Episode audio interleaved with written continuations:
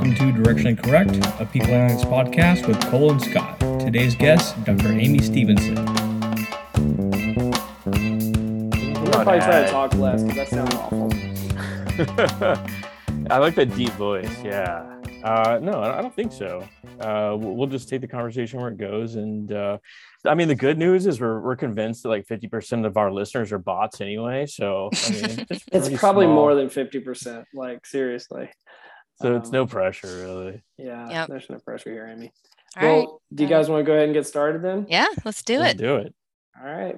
Well, welcome to Directionally Correct, uh, People Analytics podcast with Cole Napper and Scott Hines. Scott, we have got a glorious guest today. Do you want to introduce her? Yes, glorious, with with a sordid past, as I understand. Oh, right? Oh Lord. we have uh, Amy Stevenson. Uh, she's the head of people insights at HP, uh, where she leads the technology enablement platform, data management, reporting, the analytics, and employee listening systems. Like it's huge jobs. You don't lead anything else, Amy? Come on, come on. Uh, well, I hope my boss doesn't hear this. He'll add some more to the plate. and previously, uh, Amy worked at AIG and SGS, where uh, she supported the Middle East and Africa. I'm sure we'll get into that later. Mm-hmm. But how's it going, Amy? It's going great. I am very excited to be here. Thank you, first of all, for having me. Um, I've been uh, following the progression of this um, excellent podcast and very, very excited and proud that you have asked me to participate. Oh, well, thank you so much for the accolades. Well, but I mean, I mean you called me glorious, so I have to give you I guys mean, some some credit back. I mean, speaking of glorious, like you and Cole have known each other forever. Like any anything we need to know about Cole, any stories? Oh, ooh, we have some from grad school. I'm not sure. Get that, me in trouble. yeah, I'm not sure. Uh, he he has a very interesting singing voice. Oh, really? oh, wow. Oh gosh, then we're really going low quick, aren't we? Oh goodness. No, it's it's actually funny that you mentioned Scott. So we have known each other for for quite a, a long time now. I guess uh, uh, you know it's certainly been over a decade. But what's funny is that um, I actually met Cole's father probably a decade even before that. Um, and and so we're both from Louisiana, um, and you know I had lived uh, for a while in what is Cole's hometown, and um, had a job where I uh, interacted with his dad. So I knew of Cole's family for for many years. So when I met him um, and drew the connection, it's kind of you know it's a small world. So you work you worked with Cole's dad, or like uh... many years ago? Yeah. So in my a previous life, I worked in the legal field, and Cole's father is a an attorney. Um, and so we used to work quite closely together in uh, in in court uh, frequently. So yeah, seersucker suits and all. You know? Yeah. Well, I I actually did have one, sir. So, yeah. Nothing wrong with the seersucker in Louisiana. I mean, like no, hey, it's it's a necessary. That's the suit the suit material of choice in the summer. There. It sure. is a uniform for sure. Mm-hmm. Well, maybe, so yep. maybe we can use this as an opportunity. So Amy, like how, because you know you and I have uh, have known each other a while. It sounds like you, you've known my family even longer than that. Mm-hmm. Um, but h- how did you get into people analytics? It sounds like you've done a little bit of meandering. I mean, you have a really interesting career path, but I don't want to ruin it for the audience. Maybe uh, maybe you can share a little bit about that.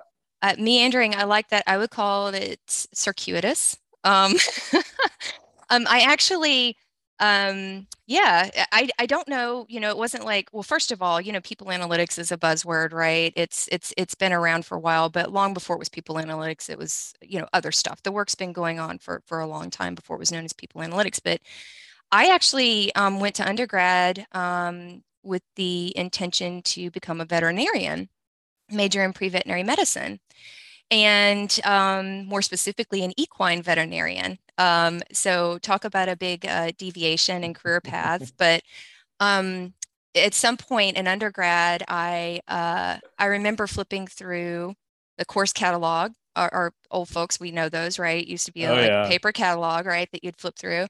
And I remember this was at Louisiana Tech. Uh, remember seeing um, courses for IO psychology, a master's in IO psychology and i don't know what it was about it that that sort of um, caught my attention but i was interested i didn't you know of course it had undergrad psychology as a whatever standard course that all undergrads have to have but I thought, you know, well, my idea of psychology is mostly clinical and counseling, right?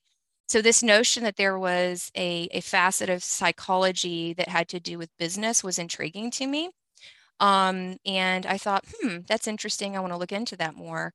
Um, shared this with my parents, and they were like, "No, no, this is not. This is this. This sounds like a fly-by-night career path. Um, stick stick to your course." But in any event, I made the choice to switch to psychology um, as an undergraduate major. With the the the driving intention was to get a master's in IO, and it was just because of a random flip, flicking through, you know, a course catalog. Um, I ended up getting the master's at Louisiana Tech in um, in IO. And during that time, as I mentioned, I was working in the legal field, and I had decided uh, I was going to be an attorney then. Um, but focused on perhaps like labor and union relations or something more akin to the the field. So I thought, you know, it would still be beneficial to get the master's in IO. Fast forward, um, finished the master's and had an opportunity to go work um, abroad for six months on a contract in the Middle East. And I thought, well, as I apply for, let's see, medical school or vet school, uh, you know, law school, uh, I took the GMAT, I took the LSAT, I took the MCAT, oh, yeah. I took the GRE. I was covering all my bases. And um, when I graduated, there was a bit of a latency period, you know, before applications needed to go in uh, for, for, professional programs. And so I took the um, took the contract in the Middle East to do some consultation, management consultation work. And it was supposed to be for six months, and then it turned into six years. And then all of a sudden, it had been almost 10 years and had really um, gotten into this space there that wasn't called people analytics, but that's what it was. You know, I was doing management consultation. She was a um, contract killer. Yeah, you know? yeah, I mean. and um, and had the opportunity to live all over the world and um, and travel and gain a lot of international business experience. And I finally decided, you know what, I really do love IO, and um, I want to go back and get my PhD in it.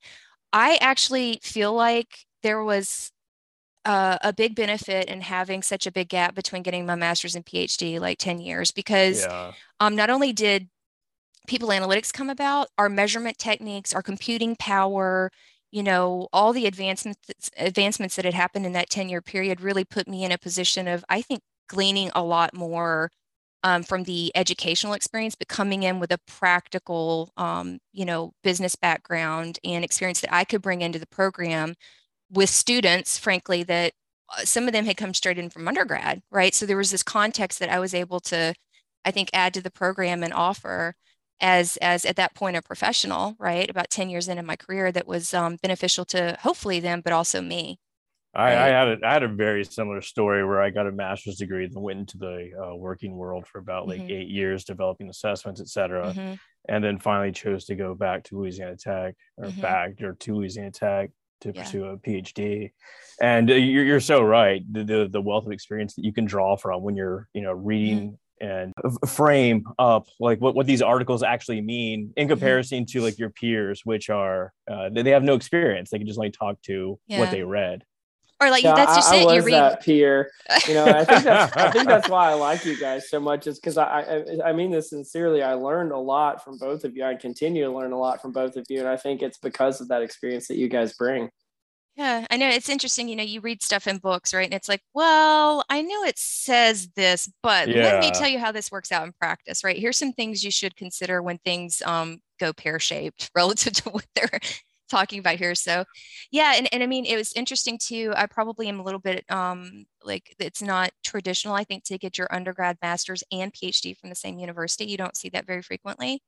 Um, and I don't think that was ever the master plan. Um, I have a lot of respect for tech as an institution and had really great educational um, experiences there. So, you know, uh, this this program, the PhD program, was quite new at that point. In fact, Cole was the first cohort, um, and I remember um, actually i was just i stayed in touch with a lot of my master's professors all these years that i was working overseas and i had just reached out to have a chit chat and say hey i've gotten serious about going back and getting a phd do you have any recommendations about you know programs? And they were like well as a matter of fact um, we've just got you know been approved to have a phd program here. And so i was like huh that's interesting. Um, and didn't think that much about it but really what sold me um, frankly early on was this um, when, it, when i came to meet with the faculty just to talk about it was this this the student led consulting right mm-hmm. the, the applied and practice focus of the program which to me i knew i wasn't going to going to go into academia right i was already like pretty entrenched in practical um, practitioner um, the practitioner space in the io field so um, to me i thought not only does this align with my you know uh, ongoing career interests and focus but um, I also felt I could bring something into the program given my business contacts and my experience in doing, you know, consulting that perhaps, you know, um, this could be a route to also provide some some revenue into the the program through the consulting firm. That's, you know, what what ultimately, you know, I was eh, thankfully able to do was to be able to contribute early on to the development that. And now look at Eros, right?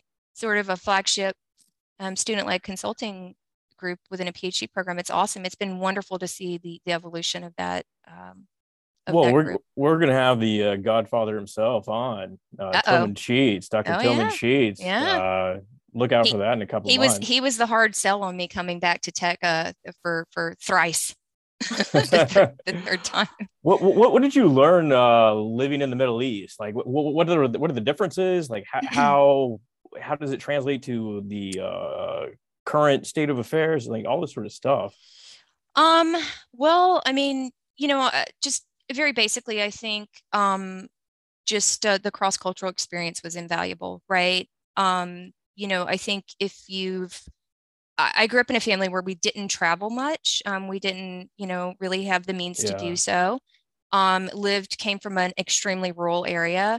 And my parents also always stressed, like, look, there's a big wide world out there we may not be able to give you you know that at the outset and this is of course before the internet and all that right? You know being being that connected and having the ability to kind of um you know get that sort of information from mm-hmm. from from home.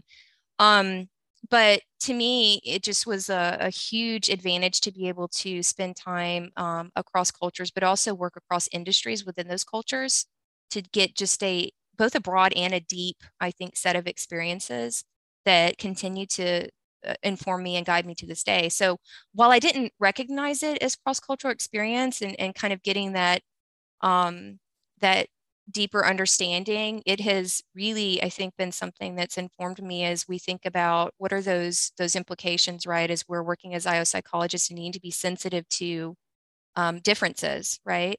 Um, and so I would say that that was a, a, a huge formative experience for me.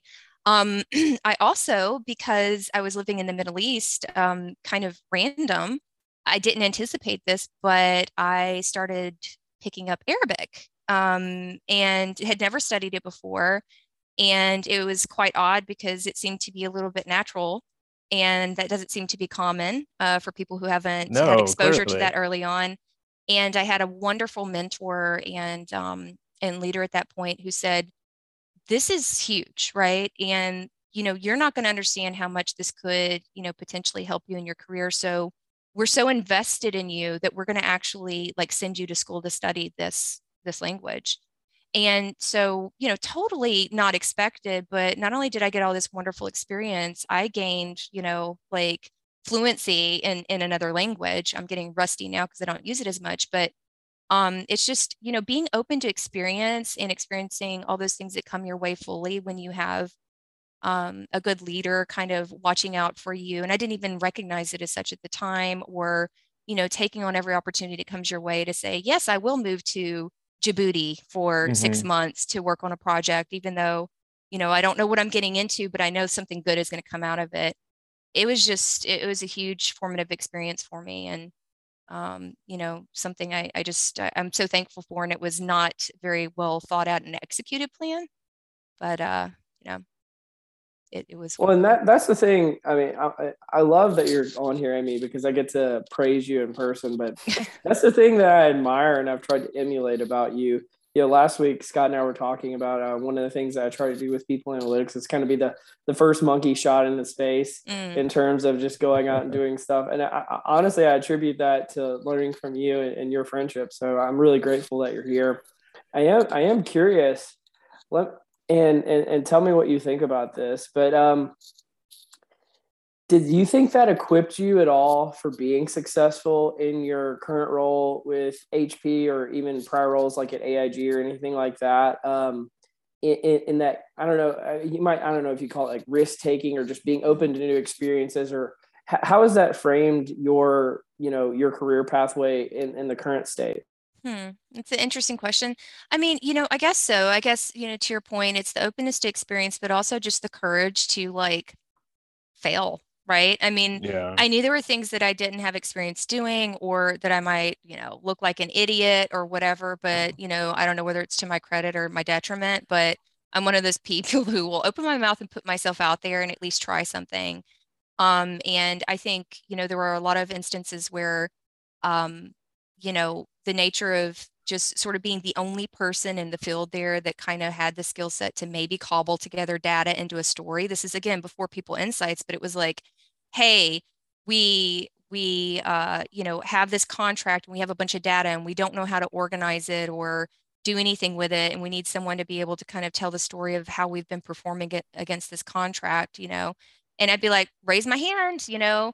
I'm not a business person. I don't have an mba you know I have a master's in io but i know how to like you know deal with data and spreadsheets and let me take a crack at it. And then i would find that i would be the youngest often and least experienced person and these very senior leaders would say oh we'll come in and present it. And that was terrifying right? Yeah. let me be honest with you that early on in your career um, but i would just always do it and you know uh, there's times like i didn't do a great job but i always came out of it and said you know what? Dust yourself off and this is going to prepare you for the next time and it's just through experience and practice and i really think you know cole to your question um, how was that formative? I think it just gave me a comfort level with presenting to audiences of various levels of authority and realizing that, like, oftentimes I actually did know more than them, right? it's, Um, it's it's not just experience, but it's like diversity of experience. I don't know if you, Mhm. you guys are familiar with uh, Ronald Burt. He, he does a bunch of network analytics sort of studies, and he's got like a great one. I think it was like 2016 uh, called Network Oscillation, which I'm trying to replicate. Mm. He essentially shows that uh, if you like go into different pockets of the organization or uh, uh, the working world at large, you get all these really diverse experience, and it increases your Mhm. compensation uh, greatly by being able to uh, stitch together these different Mhm. experiences. And I, Mhm. Cole, Cole's had several different roles. I know Mhm. you've had several different roles, uh, and I think both of you are uh, uh, more valuable for it. Clearly, hmm Yeah, I mean, I could see that being the case, and you know, too, um, you know, just also thinking about being out of your comfort zone and element. That's that. I mean, Oh, by yeah. by its very nature, it's an uncomfortable thing to do. But the more you do it, there's fewer and fewer situations that really push you into that territory. You know, as you gain experience, to your point, diversity of experiences and and um, you know, so forth. It just uh, it I I think as a, a, a people analytics, people insights leader, you know, once you get to that point, you have to be able to walk into a room and you have to be confident um, and comfortable um, in interacting with a variety of, of leadership and audiences and to be able to command, you know, um, the room, right? And so I just think that comes through opportunities to to stretch your muscles in that way. So Well, it's funny you say that, Amy. That's one of the things I, I share with my teams often is one of the most underrated skills in people analytics and frankly in leadership, like frontline level leadership for that matter, is courage and bravery. Right. Mhm. No, nobody talks about these things usually if you're reading any kind of literature on people analytics, but they can mhm, be a huge difference maker. The other thing, Scott, to your point about network oscillation and kind of the diversity of experiences, I can't remember where I came across this saying, but um, was, you know, would you rather have 10 years of experience or one year of experience 10 times? yeah. You know, and most people's jobs are cyclical like that. So they have the same year over and over and over again. And so I think that's that's where the differentiation comes in, and and you know I think Amy is speaks to that very elo- eloquently.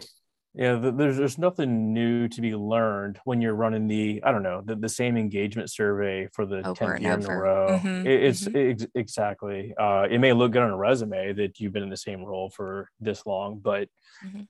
really you're just going to say the same shit over and over. Well, I mean, I, and you're bringing up something. So, as a leader, you know, I frequently have to hire, right? Right. Um, resou- build, you know, resource models and operating models, and think about the, you know, interconnection between those two things. And, you know, when I'm interviewing, I mean, of course, you know, if you need certain things, right? Certain um, level like experiences um, that are Te- non-negotiable technical skills right exactly yeah um but you know i'm i'm looking for that i'm looking for that person who has um this ability to um interconnect right? Whether mm-hmm. it's you know from having worked across industries and saying like well i can speak to this from the financial services industry and this is how it's similar or different from you know the tech industry or whatever right?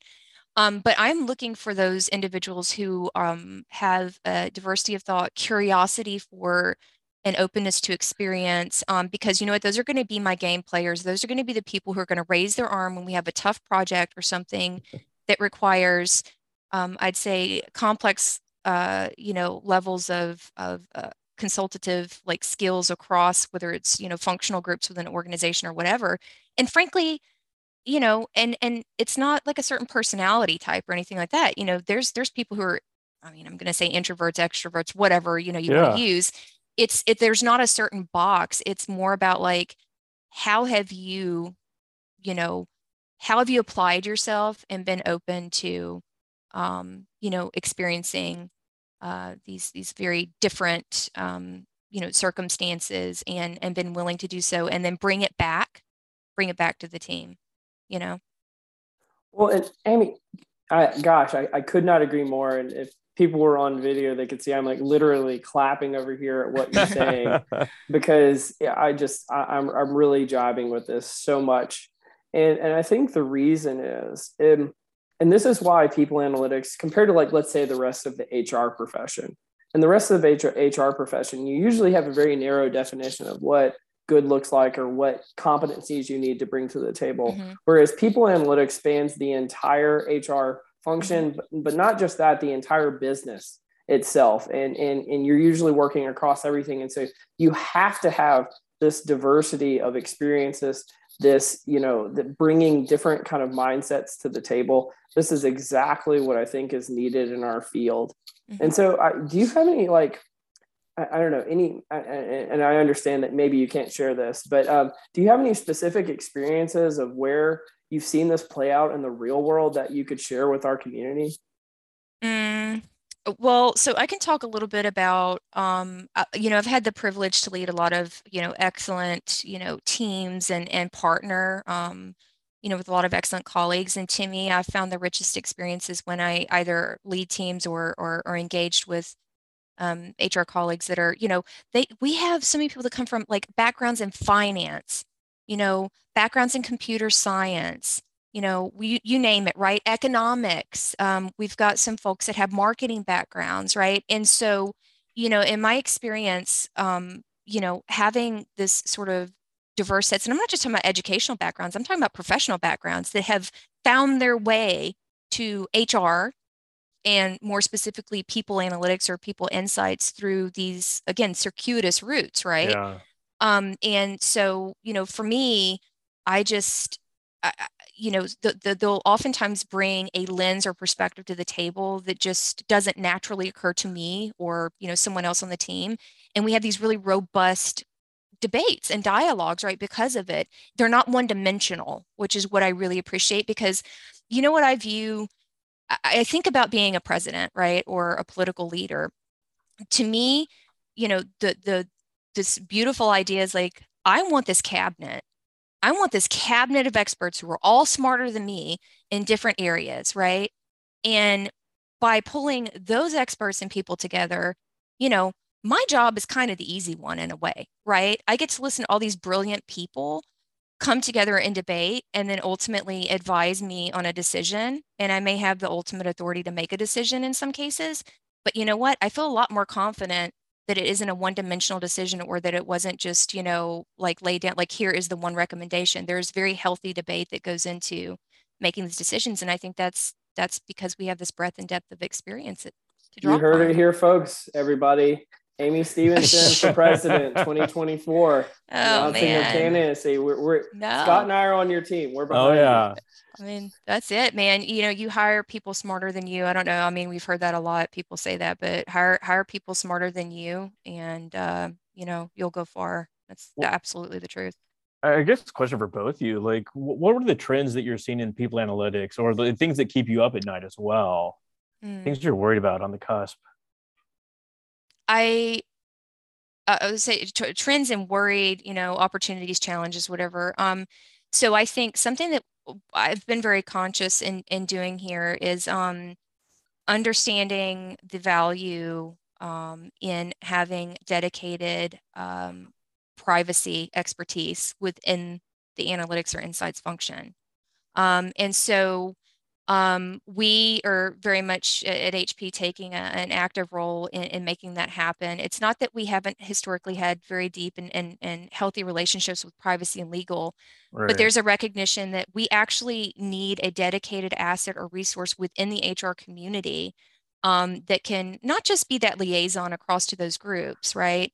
But can be that resource for HR and, and more importantly, that it sits within People Insights because we're sort of the nexus, right, of bringing all this together for HR in terms of data and, and analytics and, and surfacing that to our various audiences. Um, having someone that can really advise us, not just about like, hey, here are the regulatory concerns or things that you need to be thinking about, or, you know, from a tech, you know, systems, platform, whatever tool perspective, here's some boxes that we need to tick and tie. It's being forward thinking um, and saying, okay, these are the technologies, these are the things that are coming down in 2030. Let's let's make sure we're squared away for right now, but we need to be future focused, right? And thinking more broadly about what's coming down the pike. And so that's something um, that we've been very focused on. I think it's important to uh, a couple things we're doing here. We have an employee data privacy policy, like most organizations, right? And it's great and it's robust, and we have you know i'm not i don't own that clearly that sits somewhere else but we're consciously saying okay what do we need to do not to supplant that but to augment it right in terms of developing um, what i'll call code of practices right um, these charters right that are visible to our hr community and not only is that good for the hr community to make a connection between what does this mean in practice when i ask for something for a solution to be developed and why it may or may not be a good idea but it also allows me um, a very integrated way to say, this is why this isn't on our roadmap. It allows me to push back, right, when it's appropriate and say, no, but this is why. it's not just saying no, it, it has a broader implication for not just that we can't support it with a current technology stack or whatever, or, you know, it's a little controversial. It's we have a way to really codify that um, and make it visible not just to HR, but ultimately our expectation is to do that for employees as well, so that it is like clearly transparent. Can clearly transparent. Really, like, can I ask a really stupid question, Amy? Mm-hmm. Why why does privacy matter in the people analytics field? Like, what's what's the business case for privacy? And obviously, I know the answer to this, but I, I think it's really important our audience hear it from somebody like you. Well, so I think we all want some agency, right? As individuals, and that that certainly extends to the um, use of the data that's collected at the individual level within an organization, right? So I may say, yes, I'm opting in to take the I don't know whatever annual annual engagement survey, right? I see the value in that, and I know how that's like helping leaders understand the you know whatever the the situation in the organization relative to what, what you're asking in an engagement survey. However, I get to, I start feeling maybe a little bit more uncomfortable if, you know, it's not just about reporting up to leadership on an annual basis, but these data points are being used for, I don't know, you know, um, more advanced modeling for something. And then it gets a little murky to me because, okay, you get to experiment and do some modeling, but really, how are you using that? Are decisions going to be made, you know, for me or about me based on this information? And so, again, it's giving that right I think to an it's like an employee bill of rights, this ability to have some agency over um, the use of my data, right? And so we see that reflected in regulatory, um, you know, regulatory uh, approaches such as GDPR and other other countries, of course, are, are you know fast going down this route as well. Um, but ultimately, it comes down to we have a lot of power within analytics functions, and it's not can we do something? We can do a ton of stuff, right? Whether it's through our tools, tech, our measurement, you know, approaches or what have you, is should we be doing it? And mm-hmm. should we be doing it? Maybe there's a business justification, but have we appropriately made sure that we've, you know, brought all interested parties into that such that we're not making a godlike decision on something um, agnostic to you know yeah i i, I generally approach I, am one of these guys I, I model all day et cetera and i get mm-hmm. called to like the mm-hmm. Principal's mm-hmm. office of privacy every so often mm-hmm. and i generally approach them like michael scott does toby just like kind of like oh god i gotta deal with these guys again um when when can like gdpr go too far like you know, on one mm-hmm. hand it's, it's a seatbelt it keeps you safe uh, it keeps you from getting in trouble, protects employees, etc. But a lot of times it seems like it's applied almost like a NASCAR seatbelt, mm-hmm. like a five point restraint that is just like kind of too much, too much. Mm-hmm. H- how do we reach this balance? You know, I don't. This was a question I had recently in a in a um uh, an event I attended because I was speaking on the subject, and you know, look, there's always going to be tension. Like, let's just be honest. And the question was actually more about like, how do you put something like this into practice if you're already kind of far down the path scott to your point right yeah. we're already kind of doing this stuff is there is there a model where you pull things back to get things right and what does right look like you know that's the question versus um you know so it's this it, what's what is the chicken or the egg? Is it rigor or is it agility? Right? and to, and to your earlier so, point like we don't know what's coming next either. Right that's the other thing. So we don't have a crystal ball right? All we know is that I mean, look at the past 10 years of advancements. There's going to be stuff we can't, couldn't even like, you know, imagine right now. And so the best you can do is say, and I want to go to um, just something, you know, as I was working out, you know, joining HP and building out this team, it was around like, what is our overarching charter and what are our guiding principles? And, you know, what I consciously did, and this is going to mean different things as time goes on, but I said, okay, our charter is to you know, align efforts, right? Certainly within HR, but also across the board with our partners and stakeholders to drive ethical, cross functional, and integrated solutions, right? And it was very conscious to put the word ethical in there um, in terms of our charter. But in our guiding principles, it's also very much about like, well, we have to be agile. So this gets back to the tension. How do you do this, right? We do have to work across boundaries and span those. We want to embody agility at scale we want to create a single source of harmonized truth and all that good stuff that most analytics functions are working toward. Um, but we really do want to assume privacy by default. And what does that look like? That's different than privacy by design. So I think, Scott, that's one of the distinctions there is how much of it is around, oh, well, there's these set of parameters and protocols and procedures that you have to follow versus are we having these critical conversations about whether we should be doing something? Is it the right thing? Is it ethical? How at the end of the day, does this help or hurt an employee in all the potential scenarios, how that might play out? Yeah, and I don't do think we do a good job of documenting that, just broadly speaking. Um, not us, just the, you know, that's a challenge. The, the, the tenant of do no harm. Absolutely. Yeah, exactly. Yeah. And, and, you know, I think too, to be fair, oftentimes groups don't start out, there's, I believe people come to the table with good intentions.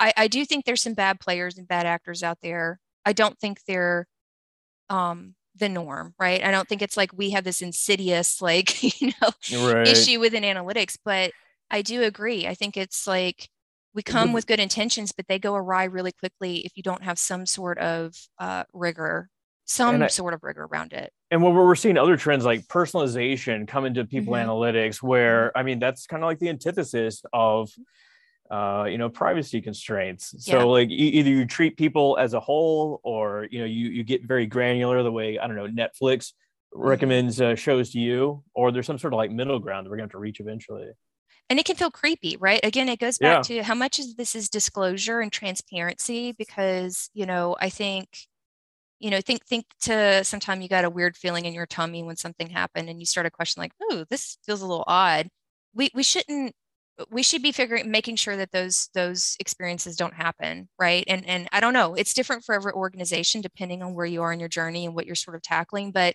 like at the end of the day we have common sense and we know as individuals how we experience this in our day-to-day life. Like put yourself in an employee's shoes and overlay that right? And and think five steps forward as to how this might snowball right? Um, and the, there's some wild technology on the on the horizon as well you know mm-hmm. augmented reality and all this mm-hmm. sort of mm-hmm. stuff it's mm-hmm. i mean mm-hmm. it'll be here in 10 years yeah and... exactly yeah and so you can't stop the tide go. yeah you can't you can't stop the tide we cannot do that that's you know illogical to think that's the case but um, you can't also bury your head in the sand i don't think and pay pay attention to this and i think um, it would behoove a lot of analytics groups to be uh, thinking critically about um, how they wrap that into their day-to-day operations and, and strategy setting.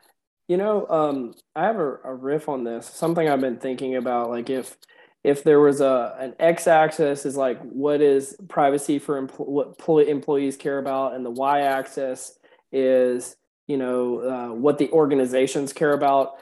What if there was a z-axis right? And what, what would that look like? Um, because you know most of us have heard like the new york times rule which is like if you're doing something and it's borderline unethical would you want mm-hmm. it to show mm-hmm. up on the front page of the new york times mm-hmm. and would that reflect poorly on you and on your organization but I've been kind of thinking about it from a different angle, right? And, and, again, kind of, you even said this earlier, Amy, of like, just because you can do something doesn't mean you should do it. Mm-hmm.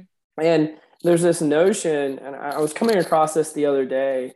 I can't remember exactly how, but it was like when the, the founders of the United States came together, they, they said essentially something along the lines of, you know, this country won't will cease to be a democracy when people quit living up to their virtues basically to have a sustained democracy, you have to have a virtuous society. And I kind of feel this way about people analytics itself. And it's sort of like, you know, people use the definition of character. Character is what you do when no one's looking.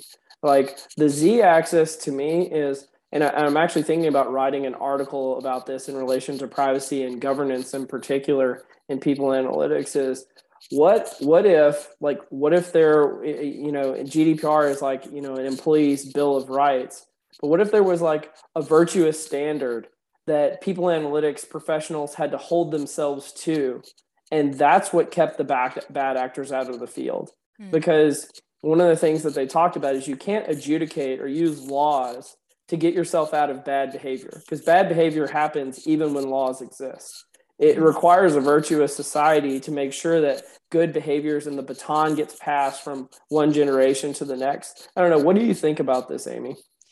Right. I think it's an interesting notion. I would sort of um, kind of where my mind's going as you're talking about this is we think about training individuals to come. There's one thing about people who are already in the field practicing, but as we think about that next generation of of folks coming up and coming into the field, like how do we how do we educate right like what what would what does that look like in practice right when, when you think back to like your education um, if you did do graduate education in, in a space whether it be ob or io or whatever um are we are talking about these tough things right? I mean we're talking we're, we're training people in on all the things we should be in terms of theory and and you know um, that sort of thing but um, it, it's almost like this this stuff is sticky and it's it's not stuff that's like popping in textbooks. We're getting it through some of our other commentary and some of the newer like you know books coming out but it hasn't seemed to be to me much of a focus and i don't think it's something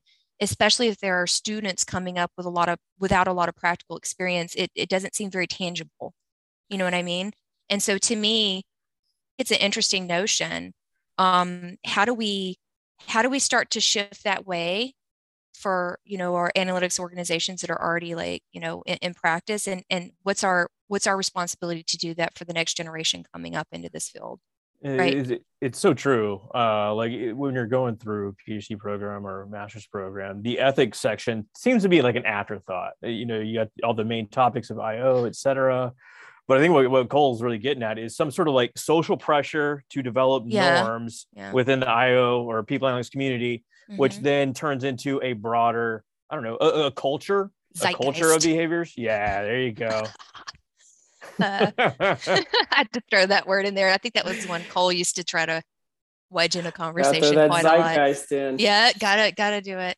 Yeah, no, I mean, I, I, I think that's a really interesting um interesting idea. I mean, I don't know, and it's one of these things that like we need to be attending to, but it also feels like so big right it feels important it feels big and like how do we how do we start to tackle this i mean certainly modeling um, whether it's through our behaviors as leaders or doing things like trying to you know put that into place whether through you know operating models and resource models i think that's the start um, i think um, we're doing it now honestly. Yeah, I like I things like this have a reach, and if we Yeah. decide what the normative behavior is that's Mhm. acceptable and what's unacceptable, and we kind of culturally enforce that, I think this is this is the the spark that lights a fire.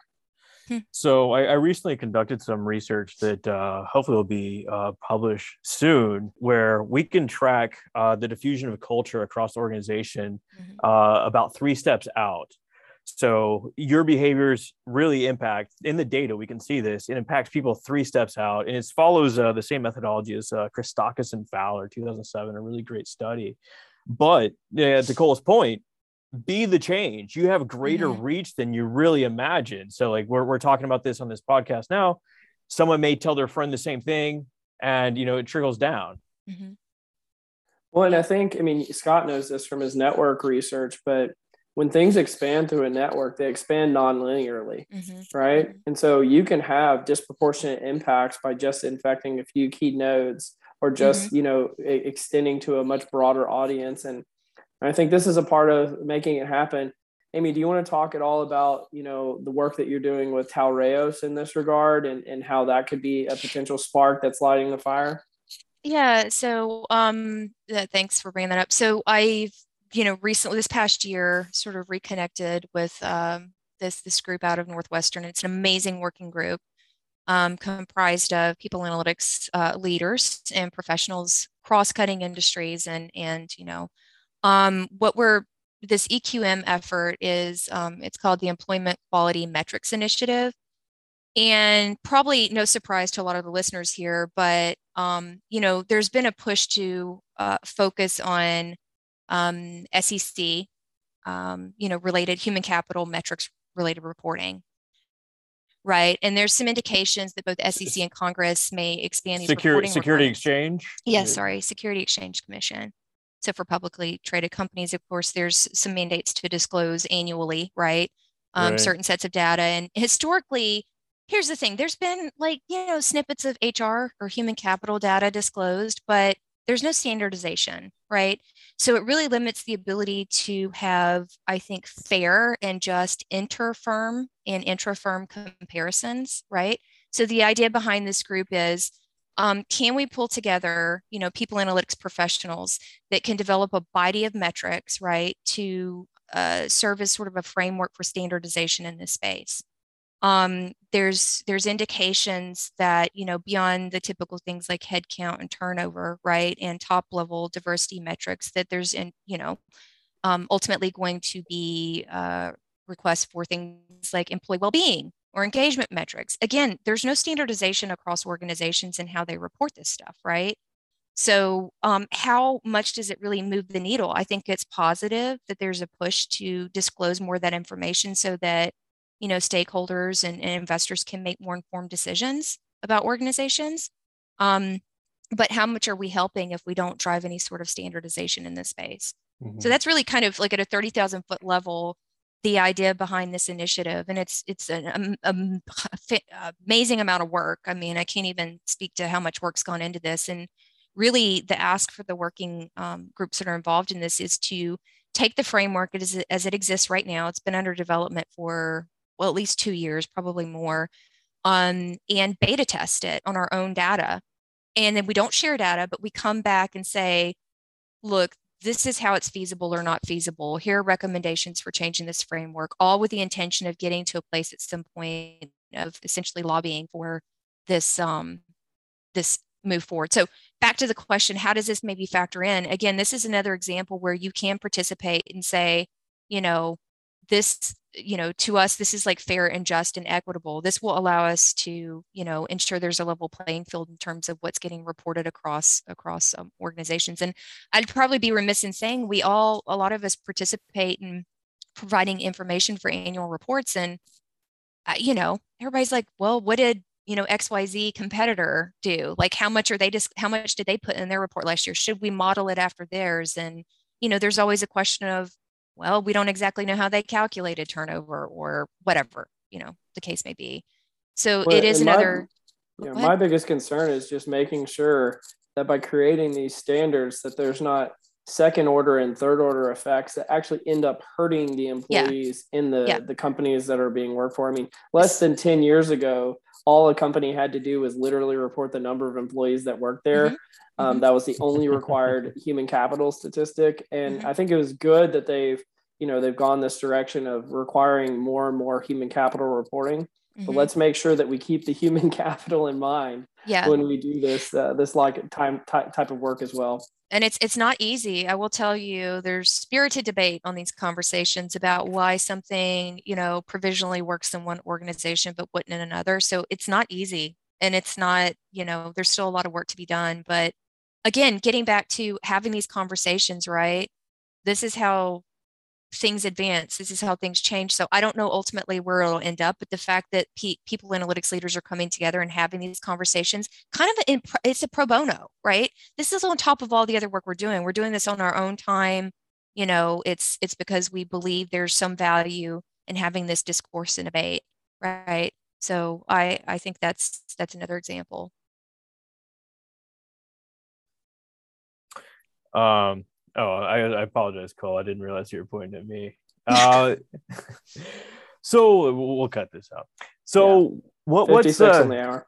56 on the hour. So like what what's coming up next, Amy? Like what what do you hmm. have uh what, what do you see coming down the pipe? Uh like for people analytics broadly speaking or for us? um and maybe I can tie those two things together. I think, you know, um we have I think some challenges as we look at our technology landscape and that there's there's mm-hmm. a ton of stuff out there, right? Platform systems, all that sort of stuff. Um, whether procured, homegrown, there's just a litany of things, right? And we know that there's a real big push. I mean, with vendors having um, kind of more data integration capabilities, um, as well as we're seeing a huge surge in, you know, um, I don't know if I want to say trying to force in, but whatever, like surveying capabilities also kind of popping in um, some of these these technology um, spaces. And so I think taking a critical look and saying, okay, we can't just keep adding more things to the plate. We have to really get, I think, thoughtful and focused about how we're um, streamlining internally. And so I know this is one of the things that a lot of you know organizations, including us, you know, are are facing right now and figuring out um, you know how do we sort of cut some of the clutter right? Because we have so much right now out there there's so much rich data we're not using all of it. Um, again it's a question about what what should we be using and how should we be using it but also how should we be pulling it together and surfacing it through a more um, integrated and streamlined certainly from a user experience standpoint but also for me from a management standpoint like it's just too much out there, right? Yeah, I, I, wish we had more time to get into this. I'm on a. I'm on a mm-hmm. personal mission to get rid of all of our dashboards, or you know, a, a, good chunk of them that you know, it's another link that managers have to follow, and yes. like you have all these sort of like privacy concerns with data all over the place, and mm-hmm. I'm not convinced that they actually use them anyway. So yeah. yeah well that's another thing is like also just focusing on audiences i think sometimes there's a little bit of a tendency to kind of figure out okay here are the two big audiences and then you just sort of stall out yeah. it's like ultimately what's that reach and applicability of scaled solutions and so for us that's very much a primary focus is continuing to move along that path so that we really get to that like maybe lofty goal but the 80% scale um, and then you're never going to get away from the 20% that you have to sort of you know solution through through other mechanisms but you know for us it's very much the vision to get to um, you know kind of kind of carve that down right yeah my, my riff on it is the last 10 years of people analytics was focused on resource gathering whether it be mm-hmm. gathering data gathering you know headcount and teams and budget and mm-hmm. technology mm-hmm. the next 10 years is focused on scale yeah right and that's gonna you know it's gonna level out the resourcing out but we can dig into this in a, in a future episode because i think there, there's some nuggets there to be taken out of it. But mm-hmm. if you if you've made it this far in the podcast i appreciate you dealing with my voice sounding horrible uh, so far. But um, amy thank you so much for for joining us today. Uh, any any closing words from you scott? And then we'll turn it over to amy. No amy it's been a pleasure seeing you again and uh, chatting with you Thanks so much. Yeah. No, thank you. Thanks to both of you. I really enjoy being here today. And uh, you know, it's nice that we had a very organic conversation. Um, hopefully, there's there's some nuggets of interest here for the listeners. But you know, at the end of the day, closing more marks. I mean, we're all in this together. I think we're all dealing with similar challenges. They may look a little different from organization to organization, but um, I'd say, you know, uh, please reach out. I mean, you know, Cole and I, we we connect all the times and bat ideas around, or I ask how he's handled something. You know, Scott, I'm sure you and he do the same. And you know, honestly, you have this wonderful resource of professionals and, and colleagues available to you. So you know let's use it so that we can continue advancing the knowledge and and and having these these tough conversations and um you know fostering fostering debate because i think that's what what pushes us forward here absolutely well you've you've listened to directionally correct uh, people analytics podcast with uh, cole napper and scott hines. Amy stevenson from hewlett packard thanks so much for joining us today. Thank you. Thank you so much. Have a great day guys. You too. Great